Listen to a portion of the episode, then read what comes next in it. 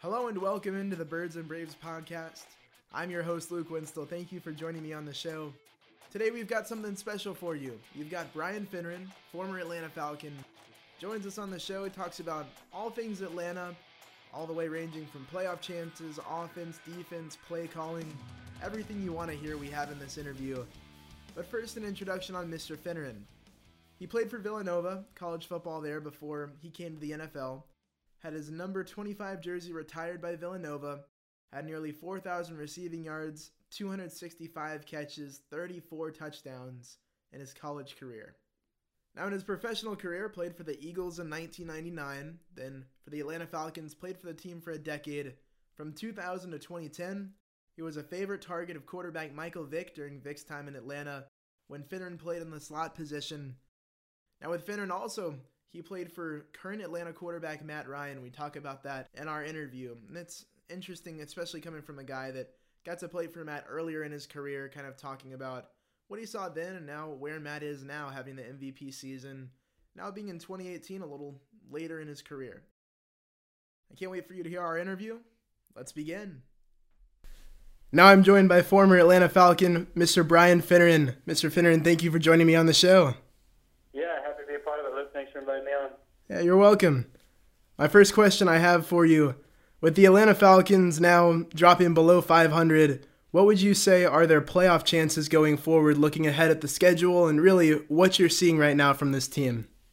Uh, they're slim, even percentage wise, when you look at getting to 4 and 5 in the NFL at this point in the season nine games in, it becomes tougher and tougher to to make it. There's still hope, though. You, uh, the good thing for the Falcons right now is they have, I believe, the tiebreaker over everybody else who's outside looking in.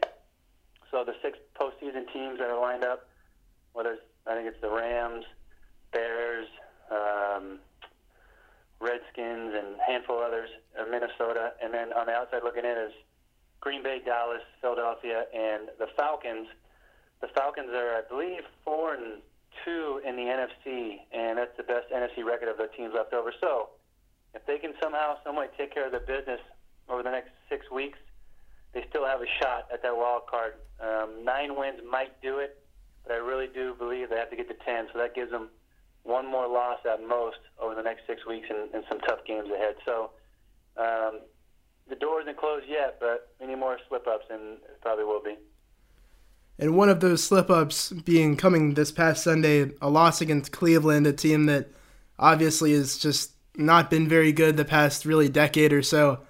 But with that, I was wondering, what were your thoughts on the game, just overall offense, defense, special teams?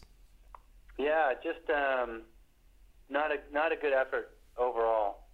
And when you have some of the stuff going on after the game, I think De'Vondre Campbell said they didn't really take Cleveland seriously, which is crazy to me. Having played as long as I did in the NFL, 12 years, and, and go to different cities and teams and on the road, doesn't matter who you're playing. Those are all professional athletes, and if you don't take somebody seriously, you're gonna get you're gonna get beat, and that's what happened in, in Cleveland. I think offensively they couldn't get the run game going, and uh, Matt settled for a lot of uh, underneath routes. I think he threw completed 30, geez, was it 38 passes, 38 to 52 or something crazy, and um, I think only four of those went for more than 15 yards. So was a lot of dink and dunking. Uh, Cleveland did a great job defensively coming up with a game plan and uh, keeping everything in front of them. And when you can't get the run game going, uh, it really does affect what they can do. So Matt got a bunch of shotgun situations and pretty uh, pretty simple uh, formations and plays that just weren't working. And then the defense just we thought they turned the corner with all the injuries they've had throughout the course of the season. Keanu Neal and Ricardo Allen and Deion Jones and Grady Jarrett and different guys like that have been out for multiple games. Uh, they started putting together on that three-game winning streak, but everything kind of regressed up in Cleveland. Tackling is bad, effort was poor, angles were bad, um, and it just uh, it was a tough, tough game to watch. So they uh, they really lost in every facet of the game to Cleveland. And one guy for Atlanta that you played for is Matt Ryan. You caught passes from him as a receiver. So, what have you thought of the season he's having in 2018? I think personally it's been really good, but I mean, what have you thought? Yeah, no, you're right. It's been awesome. I mean, he's top top five in almost every single category, and probably top three in most of them. Talking about 21 touchdowns and three picks, third in the league in uh, passing yards, um, second or third in QB uh, QB rating. He's done a fantastic job of spreading the ball around. I think third in completion percentage at 71%. He's really playing really good football right now. Um, it just the win loss side of it hasn't hasn't worked out for him. He just it's so hard to win games when you can't play defense. You can be a great offense like they pretty much are, 28 points a game almost. Um, but when your defense is giving up 28, you have a tough time winning ball games. Uh, I think he's playing strong. I think he's uh, looking good out there, and um, just a just a break here and there can get him going. They need to get force some turnovers on the defensive side of the ball. So as far as Matt Ryan's concerned, on a personal note, uh, he is he's looked absolutely fantastic, and um, you know it's it's very close to what he did in 2016 with his uh, MVP numbers. Yeah, and with that MVP numbers, I was actually going to ask you. Do you think Matt Ryan would be a candidate for MVP should the Atlanta Falcons at this point maybe be two games over 500? Think there's no doubt. I think there's a couple guys that are head and shoulder in the league. Todd Gurley's playing ridiculous. Patrick uh, Mahomes in Kansas City, but and Drew Brees, you can't forget about him the season he's having. But on top of those, he's a top five guy right now if his team has a winning record and is looking to uh, make a postseason run. There's no doubt in my mind. And now with Julio Jones at receiver reaching 10,000 career receiving yards, I wanted to ask you, with you being a receiver, just, I mean, Julio Jones, what makes him such a special player? So, Julio can do everything you want a receiver to do at every position, whether he's split out to the tight end side as a flanker, whether he's uh, to the X side away from the tight end as a split end, or if he's in the slot. Um, his body, size, strength, speed um, is just, it's unmatched. And you can try to jam at the line of scrimmage. He's going to make you miss and run by. You can try to play zone coverage off of him. He's going to run a great route underneath you and, and catch the ball. Um, he just what he, he possesses everything you want in a receiver, and it's tough to do. Like Antonio Brown is probably the best receiver in the league, just t- scoring touchdowns, making guys miss, but he lacks that prototypical size. Julio has that. Um, he just he's just a machine. He's as special as it gets, and so much fun to watch. Ten thousand yards in a short time, 104 games. I think the next closest was 115 games, maybe, and that was Calvin Johnson, who's another machine. So Julio Jones, if you can look past the lack of touchdown production, um, especially this year, but for somewhat throughout the course of his career, he's as good as it gets. And another receiver for Atlanta, Calvin Ridley his rookie season's been really good. He's really gotten a lot of attention for what he's been able to accomplish. So, what have you seen just from him as a rookie? What kind of potential does he have? How good could he be in this Atlanta offense? Yeah, I think he's shown it. I think uh, are we at seven touchdowns already this year, and I think he's got like 35 catches or something ridiculous. So touchdown per catch ratio is out of this world.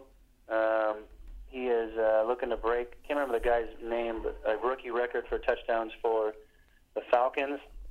Um, he's got sneaky good speed. Uh, I think we saw that two weeks ago when he caught a little slant route over the middle and took it to the house for I think about 40 yards. Um, he can outrun guys. He, he, I think the thing people were looking at Calvin really right away uh, during training camp and OTAs and stuff was his route running ability. Uh, very smooth in and out of his breaks. Doesn't lose. Doesn't waste a lot of movement. Um, and kind of puts puts a bind on, on defensive backs. So when you have guys like Sanu and Ridley and Julio Jones all in the same group of receivers, it makes it very difficult on defensive coordinators and defensive backs as far as who's going to take who, who's double team, uh, who's going to cover Ridley when he goes over the top. Because I don't think we haven't seen a ton of that yet. We haven't seen a ton of Calvin, you know, really use that speed and burn by guys. Um, so maybe down the stretch here, the second half of the season, last six weeks, then maybe that's something they can kind of hone in on and give him some opportunities on some 50-50 balls down the field. But he's been he's been awesome as well.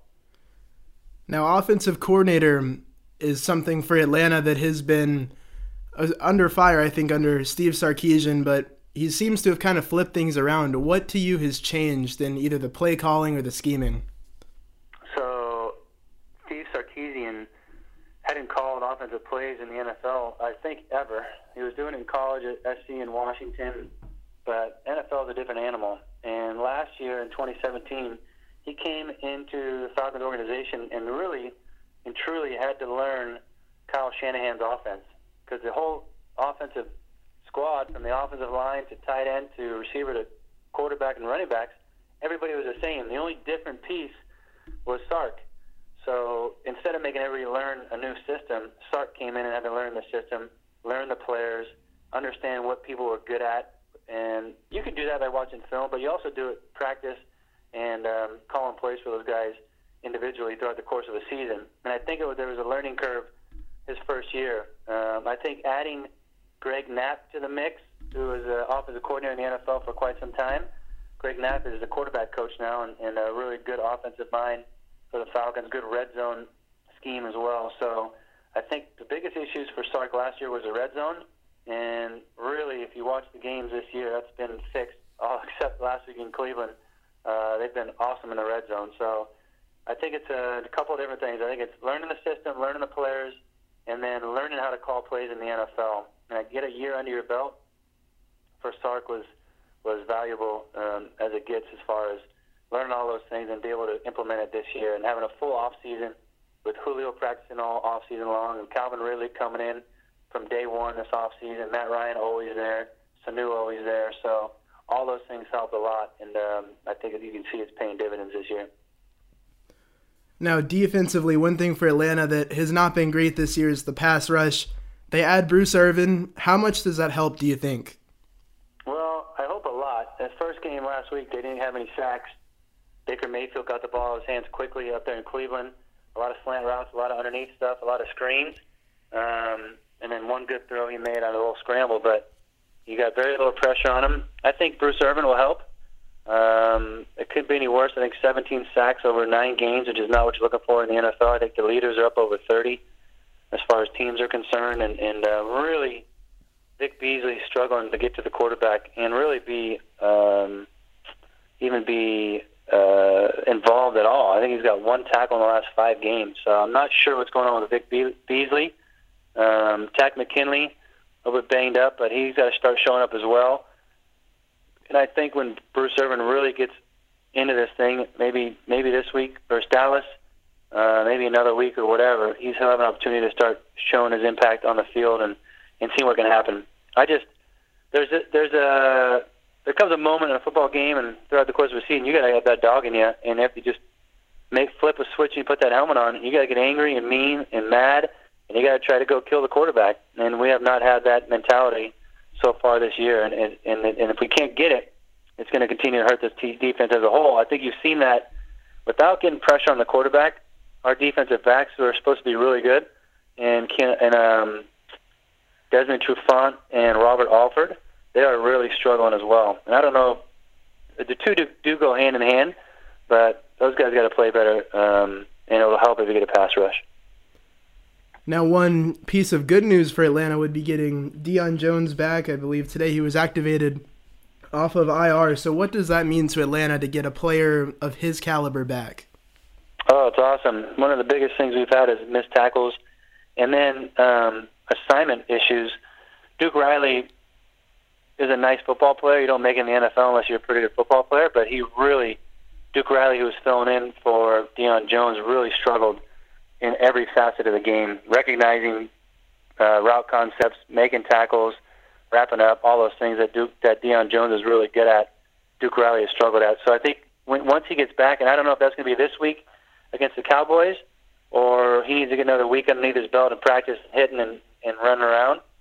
Uh, maybe he comes back the following week on a Thursday night in um, in New Orleans. But getting him back is is a godsend because that defense is really really struggling. He's a super athlete, um, understands the game, has the speed and uh, power to get to the ball and, and make tackles and, and wrap guys up. So he's um, he's just another piece that's been missing this year, man. And he really noticed it throughout the course of the season with Ricardo Allen and Keanu Neal out. Also, it's just it's really paid. It's really really hurt this football team throughout the course of the first nine weeks. And one more question I have for you. For the Atlanta Falcons, do you think their kind of window might be closing? You've got some contracts coming up, and this this season, can you give the organization, being the coaches, players, management, can you give that a, pa- a pass this season due to some injuries to all a lot of the key players and Pro Bowl guys? So I think you got to um, dial down your expectations when you have four starters on your defensive side of the ball get hurt. So yeah, I think you can give them somewhat of a pass. But that said, you got you can't they can't be an excuse. You got to get guys to play. You got to have them prepared to play, and it's running and tackling and hitting. So to a certain extent, yes, I give them a pass. But those guys out there have to play better. The guys that are on the field have to play better and try to make stuff happen. And then what was the other question? The other question was, do you think the Falcons' window is closing with some of the contracts Oh, yeah. coming up? So it looks like Tevin Coleman, there's a good chance he'll be gone. He'll have an opportunity to cash in and get a good contract, which is great for him because with the money that we have had tied up in Devonta Freeman, who's hurt right now, um, I don't think you can afford to bring back Tevin Coleman, so he'll probably be gone. I don't think they re-signed Vic Beasley. I know he has a franchise tag, not the franchise tag. He has the uh, fifth-year option for next year.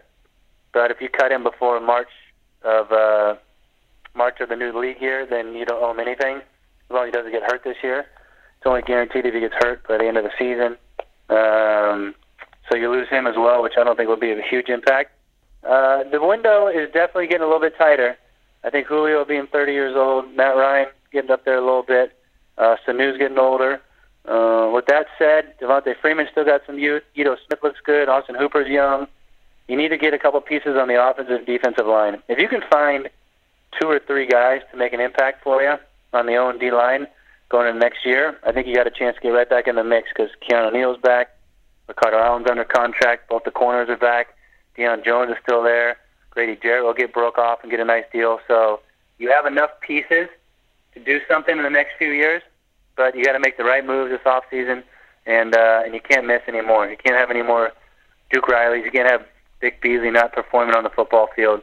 But there's definitely they're still open. I still think you have an opportunity to be a really good football team, make another postseason run next year, and then um, once you make it into, into that postseason tournament, anything can happen. Would you say that Grady Jarrett would be the first guy that you pay or the first guy you take care of this offseason? Yeah, no doubt in my mind. He's been he's been a consummate pro. He's a leader on that defense. Uh, he's disruptive uh, in the trenches. Uh, slightly undersized, but he plays as big as I've seen anybody play. Super active and really fun to watch. One of my favorite players uh, on this Falcons team for sure. All right, Mr. Finneran, that's all I have. Thank you for your time. Oh yeah, you got it, Luke. I enjoyed it, man.